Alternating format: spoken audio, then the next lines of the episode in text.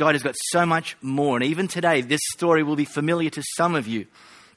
And yet, God wants to reveal something new, something fresh for you to take away and apply to your life. Now, put up a little uh, image here. Sam, how many of you uh, know what this is? Okay, those of you that can't see it, you, you need to know what this is. All right? You're overdue for finding out what this is. Uh, this is this is a, a, example of an eye chart uh, that you would use uh, if you went to get your eyes tested.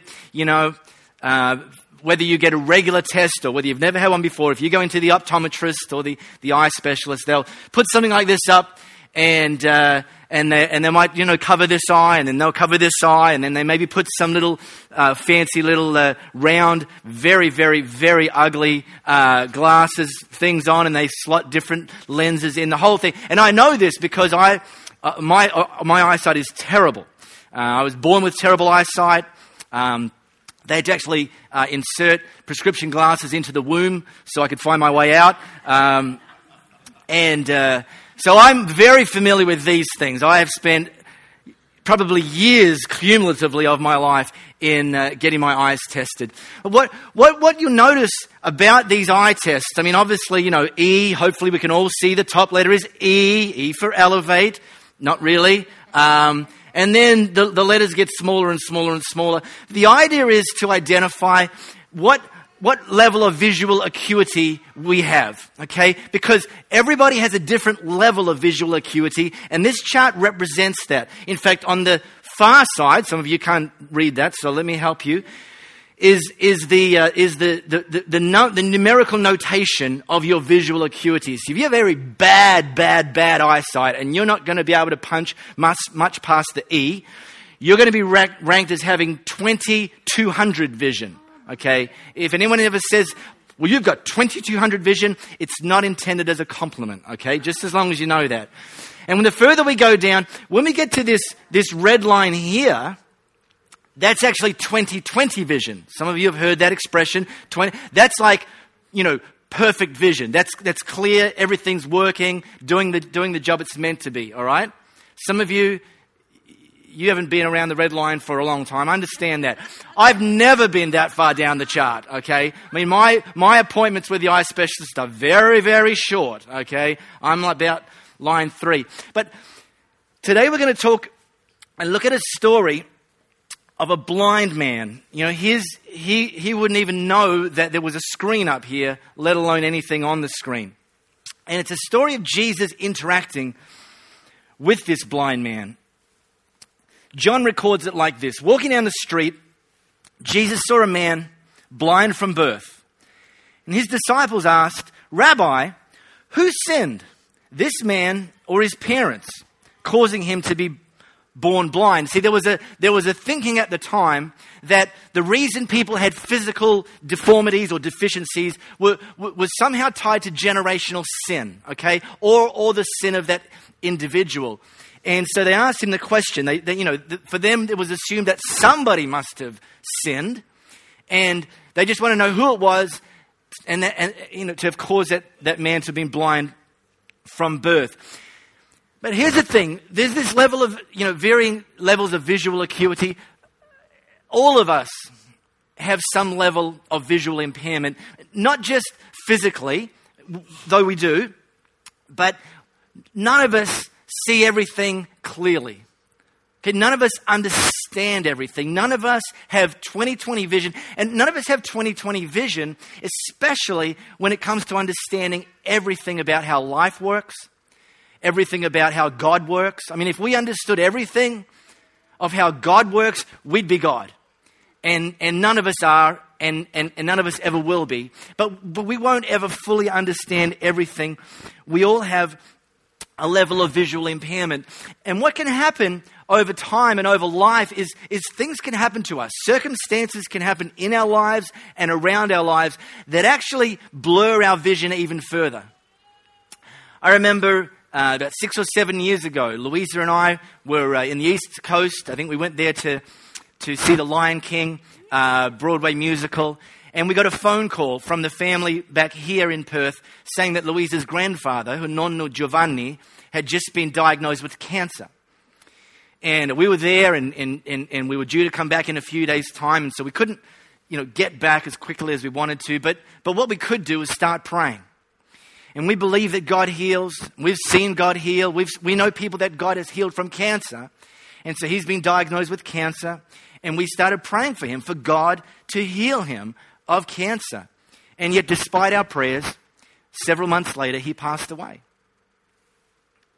I don't understand that.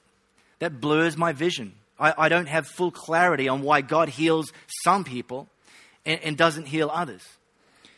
You know, some of you, maybe you lost a job. You got fired from a job despite working hard and turning up and, and bringing your best every day. You got fired. And, and, and it, stuff like that blurs our vision. You know, some of you have got spouses or kids or parents or neighbors or colleagues that you've been praying for and you've been engaging with and investing in and trying to introduce them to Jesus, and, and they don't appear interested. And you think, this is the greatest deal on the planet, mate. You get to meet Jesus and have the life that he promised, and they just, they're not interested in And you, you, you want for them what you've got. And they don't want it, it doesn't make any sense, and stuff like that can further blur our vision. But if it's true that we all go through life with some level of blurred vision, and we're never going to have full clarity while we're here on this earth, the question I want to ask today, and a couple of ideas I want to put forward, is what would God want us to know? What would God want us to learn? How would God want us to operate knowing that we're going to have a level of blurred vision? That we're going to have a level of visual impairment in terms of understanding everything about life and everything about God. One of the things that we need to learn in life, one of the things that we need to grow in, in life is that we actually need to see beyond the obstacles. Obstacles will come. You know this. You've had obstacles placed in front of you before. Some of you have got obstacles right in front of you, smack bang in the middle of your windscreen right now. And one of the things that God would have us do is actually see beyond the obstacle. Beyond the obstacle is the breakthrough. Beyond the obstacle is the miracle. Understanding there's an obstacle, not, not living in denial. Oh, I follow Jesus, there's never any problems in my life. Rubbish. But following Jesus means that obstacles aren't always dead end streets. I read a quote, and I, I, I reposted uh, it. One of the church leaders that I follow closely, a guy named Bill Johnson, put this up on Facebook just two days ago. Just incredible, simple, but incredible thoughts. Sometimes our breakthrough begins when we refuse to be impressed with the size of our problem. See, this whole series of, of miracles, this whole, this whole 42 days of looking at, at, at what Jesus has done, is been designed to remind us of what he can still do. Jesus is alive and powerful and working today. And the mistake we can make is we can be more impressed with the problem and the size of the problem than the size of our God and his power. And sometimes breakthrough begins when we refuse, refuse, to be so impressed with the size of our problem and put our focus and our emphasis beyond the obstacle at the breakthrough that Jesus can actually bring. He's not impressed with obstacles, He's not scared of obstacles. If you've overcome death, it's kind of like there's no other trick in the book that's going to hold you back. But we often see obstacles as being a dead end road, a cul de sac.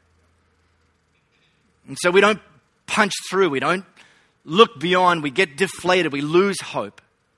How many of you, uh, let's put this next one up, Sam. How many of you recognize this? Does anyone, does anyone recognize this? Does anyone know what this is? Can anyone help me? It's been a while. Okay, this is, for those of you under the age of 30, this is a street directory, okay? We used to have these, and we used to have these other things called phone books, okay? Phone books, yes. But uh, street directories, I, this says 2011. I, I, looked in the console of our car this week because I, I, couldn't even remember if we had one. We've got a 2010, and I don't believe we've used it since 2010. Well, I drive a Vespa, so reading a map in a Vespa does not go well. Um, but I don't use a street director anymore because I've got something. Now, now, this is the way it used to work. When we used to share a car, I, I would drive and I would have a woman, Louisa, in the car with the map telling me where to go. All right? I've upgraded since then. I've got me a new map and I've got me a new woman. Her name is Siri, and uh, Siri now tells me where to go when I'm driving. And uh, she's pretty, pretty, pretty, pretty direct. But here's the thing, okay? You get your little smartphone, you get your little iPhone, and, and, and it's these days it's just so simple. Technology fascinates me. It's just so simple. This you just say uh, uh, Siri. Um, you don't even have to say her name. You can be very, very abrupt. Just, just, just get straight to the action there, Dave. Just go, woman. No, just say directions to you know Morley Galleria, for example, and she'll say getting directions to Morley Galleria, and. Uh, just got to iron out a little bit of the uh, linguistic issues there, but that's what she'll say. And, um, and then she punches it up and she says, uh, starting route. And, and, and away you go. And, and you don't even have to know where Morley is. You don't have to know where the gate, you don't have to know where anything is. You just have to follow her instructions. And she'll say, in 400 meters, turn left on Walter Road or whatever. But you can ignore her uh, or you can maybe just miss here, and that's cool. And, and you might drive past Walter Road, okay? And, and now you're going in the complete opposite direction to the Morley Galleria, which is not good if you're trying to get to the Morley Galleria. One of the great things about Siri is when you go past the turnoff that she's said to go, she does this little thing. She says, recalculating route. And then she fixes this. She, she will still get you to her intended destination. And that's very much a modern day example of what God can do in our lives. We see an obstacle and we think it's a dead end. We think it's going to block the path that He wants to travel on. And, and if we look to Him, if we trust Him, if we are obedient to His directions, There'll be times when he can say to you, Yeah, I saw the obstacle too, buddy. But you haven't missed it. Stick with me right now. I'm recalculating the route. See, we've been sold, too many of us been sold a lie that following Jesus is problem free, obstacle free. We've been sold a lie that following Jesus is a linear path, and it, and it very much isn't. We've been sold a lie that, that following Jesus is, is, is just about maintaining the same speed. It's like cruise control, so we can actually get very, very comfortable. It's from here to eternity at 60 kilometers an hour, no problem. It just doesn't work that way. Jesus never promised it would. It's daft Christians that have tried to sell that lie, and it's a lie. Sometimes we're going to hit obstacles, they're going to seem insurmountable, to us, but never to God, never to Jesus. So if you can imagine, if you've been blind since birth, what's the, what's the number one desire in your life? You, you can be pretty safe to imagine that that guy's number one desire in life is just to see. What is this blue you tell me about? The sky is blue. What is this sky you tell me about? What does my hands look like? And the list goes on. It, but if you've been blind since birth, this would seem insurmountable. Jesus' response was Neither this man nor his parents have sinned, but this happened so that the work of God might be displayed in his life. That's a very, it's a very kind of strange thing for Jesus to say. The, the guy was born blind so that the, that the work of God might be displayed in his life. What's that got to do with, with anything? I'm just asking if I can see, mate. I'm not interested in the work of God being displayed. Just give me some sight. That would be his prayer. We often think of miracles and God's motivation for performing miracles as being giving us a little leg up, giving us a helping hand in life. And, and that's certainly part of the, the motivation. I'll share a great story. As many of you know, we, we invest in a child survival program in the Philippines. And they just sent through a new report this week of some of the more recent work that's been done in the last few months. And uh, this is a bit of the report. We've faced many challenges in the last six months. Now, this child survival program is, is uh, reducing child mortality of kids aged zero to five, okay? So this is in a village in the Philippines that we financially invest in. We've faced many challenges in the last six months, but we were challenged the most when one of our registered children was diagnosed with hemorrhagic dengue. Now, it used to be called dengue fever. It's a mosquito uh, borne disease. There's actually no known cure for it.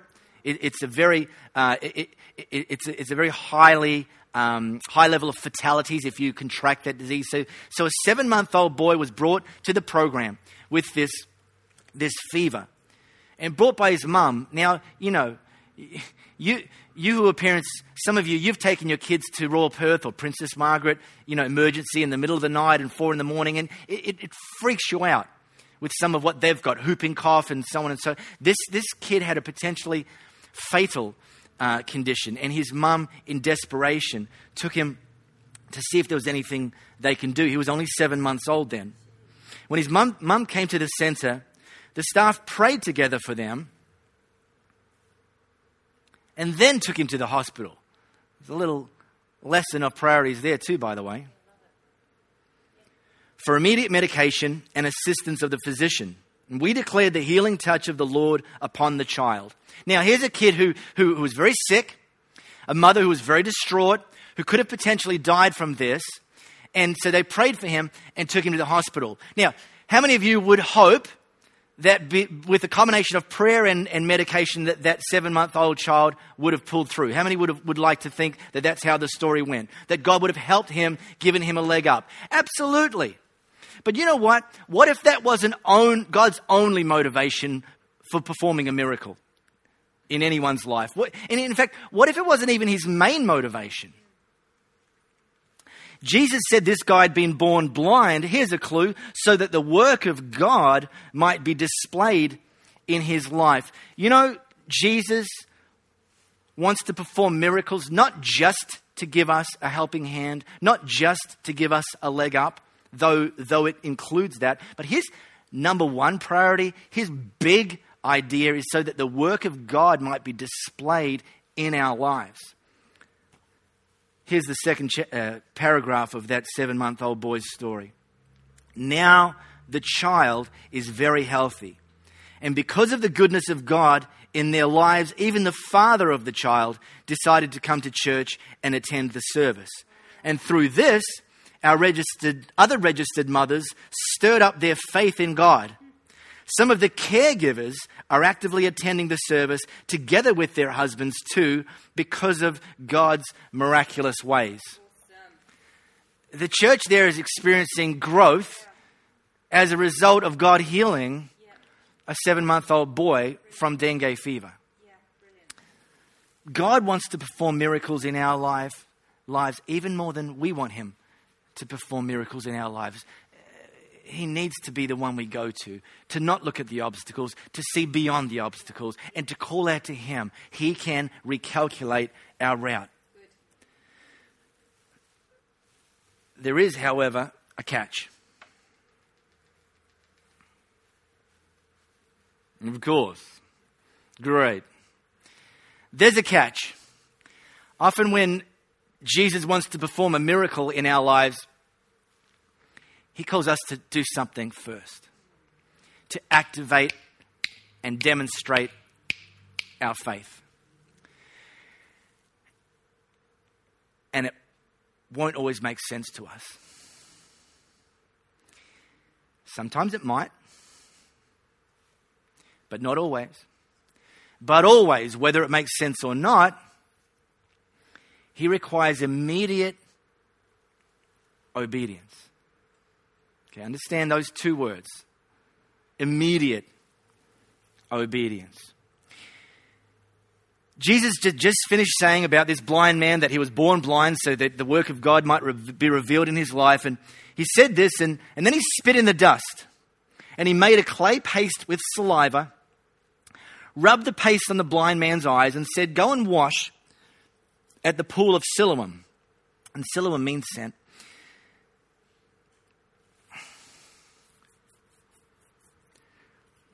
This is just weird.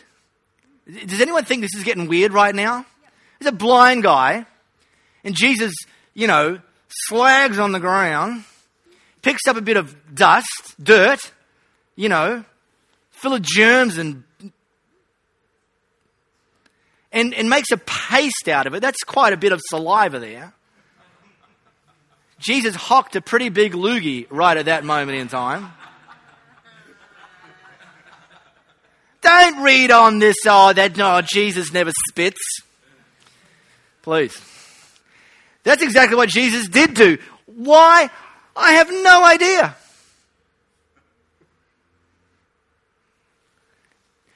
If you were the blind man, would that have felt like progress to you right about then? You, can't see as it is, and he puts big flipping mud cakes on you right now. Women pay hundreds of dollars to get this sort of stuff done these days, but back then it wasn't so common. And then he says, go and wash, wash the mud off in the pool. If, if I was a blind guy, well, mate, I would prefer you just didn't put the mud on there in the first place. And now you expect me to have to go and solve it. I've got to go and find the pool. I can't even see. And I've got to navigate. Mud or no mud, doesn't make a difference if you're blind, right? Apart from now, you look a bit not ideal. Cucumbers, sure. Mud, not so much. But you know what? For whatever reason, the blind man went and washed and saw.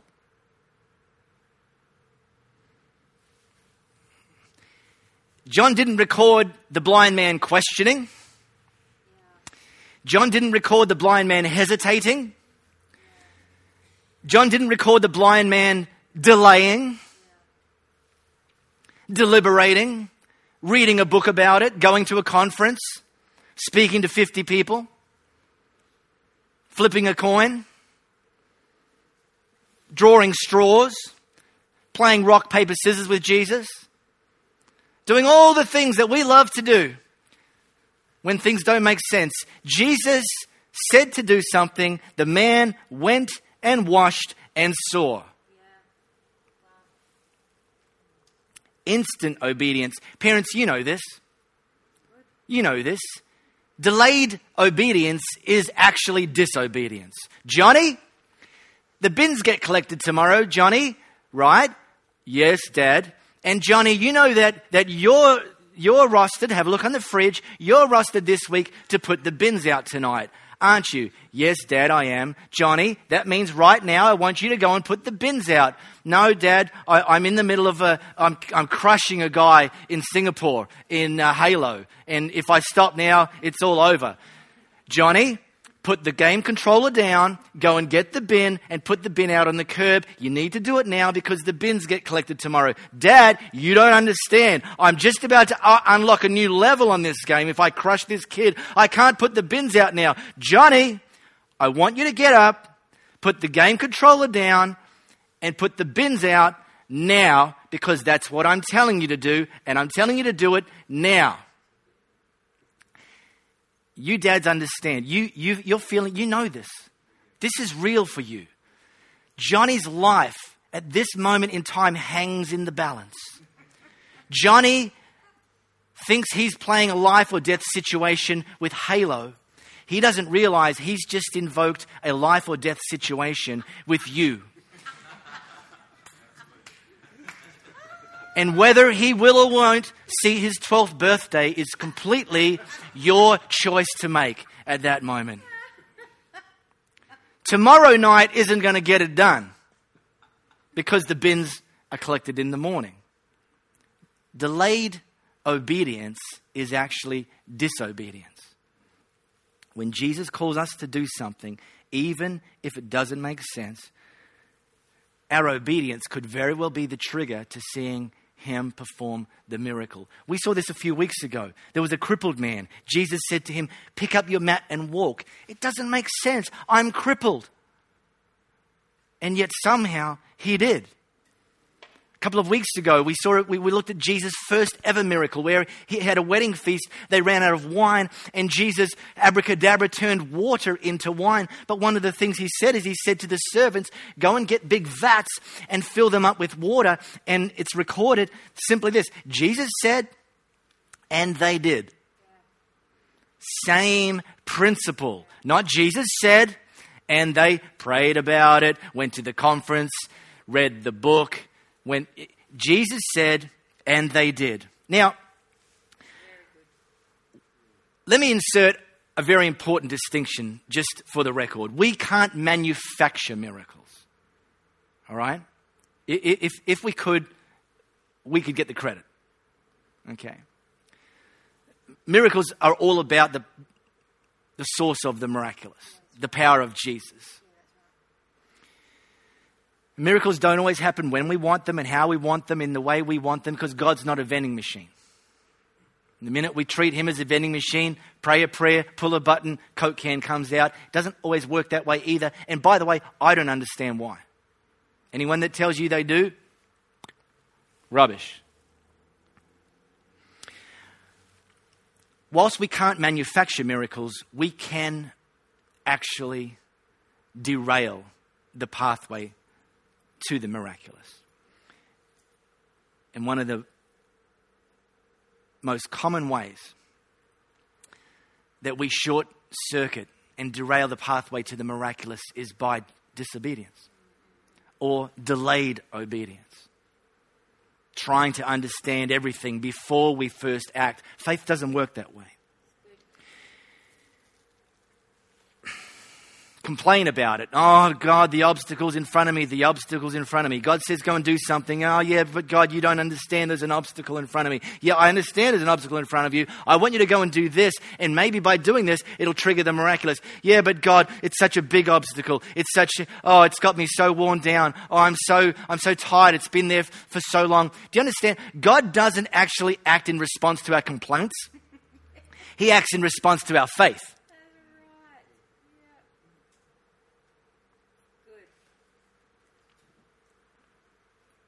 Oh, Jesus, you don't really care about me because you don't listen to my complaints. Jesus never listened to people's complaints. He simply said to them, Do you have faith? Do you believe in me? Do you trust me? Will you do this? So, my question as we finish up this series on Miracles Month is, is uh, what, what has God called you to do?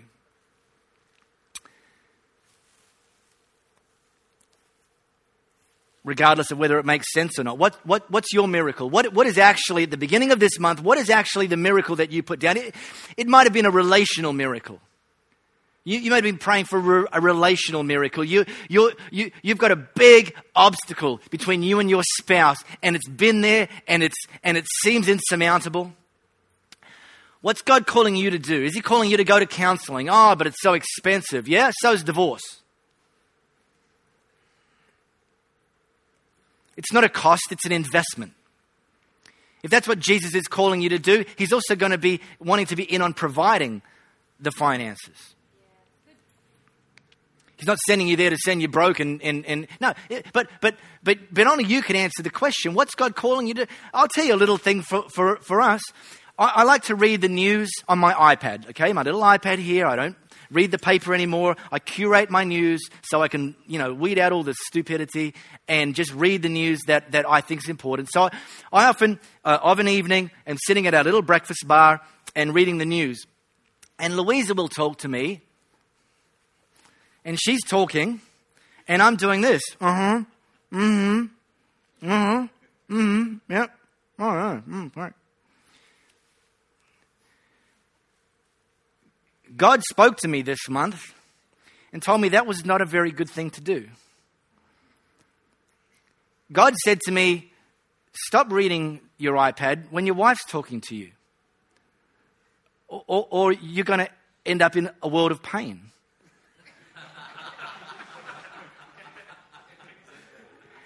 and I know that God was speaking this to me because He spoke through Louisa.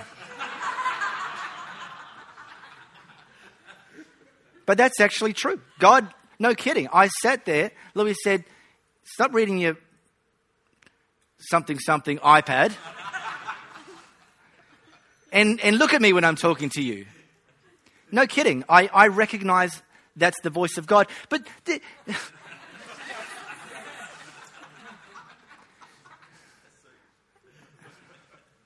now that just it might sound a little bit a little bit small and inconsequential, but that do you know what I mean? But again, it's huge, and I could have I could have disobeyed. I could have ignored, and it does have implications. Maybe it's financial. Maybe this month God's called you to step up your giving and you're saying, well, I'm going to wait, I'm going to wait and see. I'm going to wait to see if some more money comes in. That's not how faith operates. Maybe your miracle at the start of this month was, was to get out of debt. You know, cut up the credit cards and experience financial freedom. And, and yet you've continued to spend more than you earn. You've continued to buy things that you don't actually need and you don't need them. There might be wants, and wants aren't all bad, but you might have been better off delaying the purchase of the wants and putting that money onto your credit card. And, but you haven't. Delayed obedience is disobedience. My encouragement as we finish this Miracles Month, and by the way, we finished talking about it. I, I, really hope this is just the spring, the springboard, the launch pad for us to experiencing more and more miracles. Because I've said this during this month, faith is like a muscle; it can grow and develop as we use it. And so, if we commit to a lifetime of stepping out in faith, acting in faith, we can expect week upon week, month upon month, year upon year, circumstance upon circumstance, for our faith to grow and for these obstacles to seem smaller and for God to appear as He really is pretty flippin' big. But my question, and I want to leave this as the final thought in this teaching, is, is what has God called you to do that on the back end of your obedience, He will recalculate your route to experience the breakthrough that you so desperately want. You don't have to understand it, you just have to do it. Look, two more things. Really, uh, the most important thing we do here every week is give people an opportunity to connect with God, to actually uh, follow Him, to say to Him, you know, I want to actually be in a relationship with you. I want to put my, my, my whole trust in you. I want to actually become your follower. We talked about these, his disciples. Well, we can become his disciples. It means to be someone who, who, who, who, who submits their life to him in every way. And some of you have done that, and some of you haven't ever done that. And if you've never, never done that, if you've never said to God, I want to have a relationship with you, if you've never said to Jesus, I want to follow you and I want to make you my Lord and I want to submit my life to you, then right here, right now, we want to give you that opportunity. For those of you that need to make that decision, and you know that's, that's your act of obedience this morning, is for you to make that decision to say, I want to follow you, Jesus. I want a relationship with God. All we want you to do right now is just put your hand up. And by putting your hand up, you're saying, Yeah, that's me. I want and I need that relationship with God. I'm going to start following you from today forward, Jesus. You just slip your hand up. When I see your hand, you can put it down. And then we're going to quickly pray. So I don't want to miss anybody. For those of you that have never made this decision, just slip your hand up really quickly. And when I see your hand, you can put it down. And then we're going to pray. This is the greatest miracle that could ever take place in your life to be in a relationship with God. So don't miss the opportunity this morning. If you've never made that decision, just slip your hand up now. You say, Yeah, that's me this morning.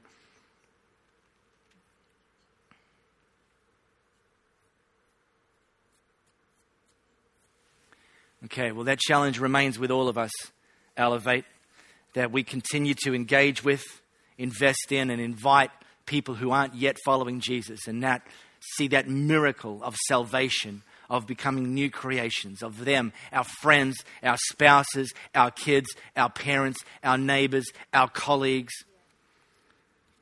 for them to start that relationship with Jesus.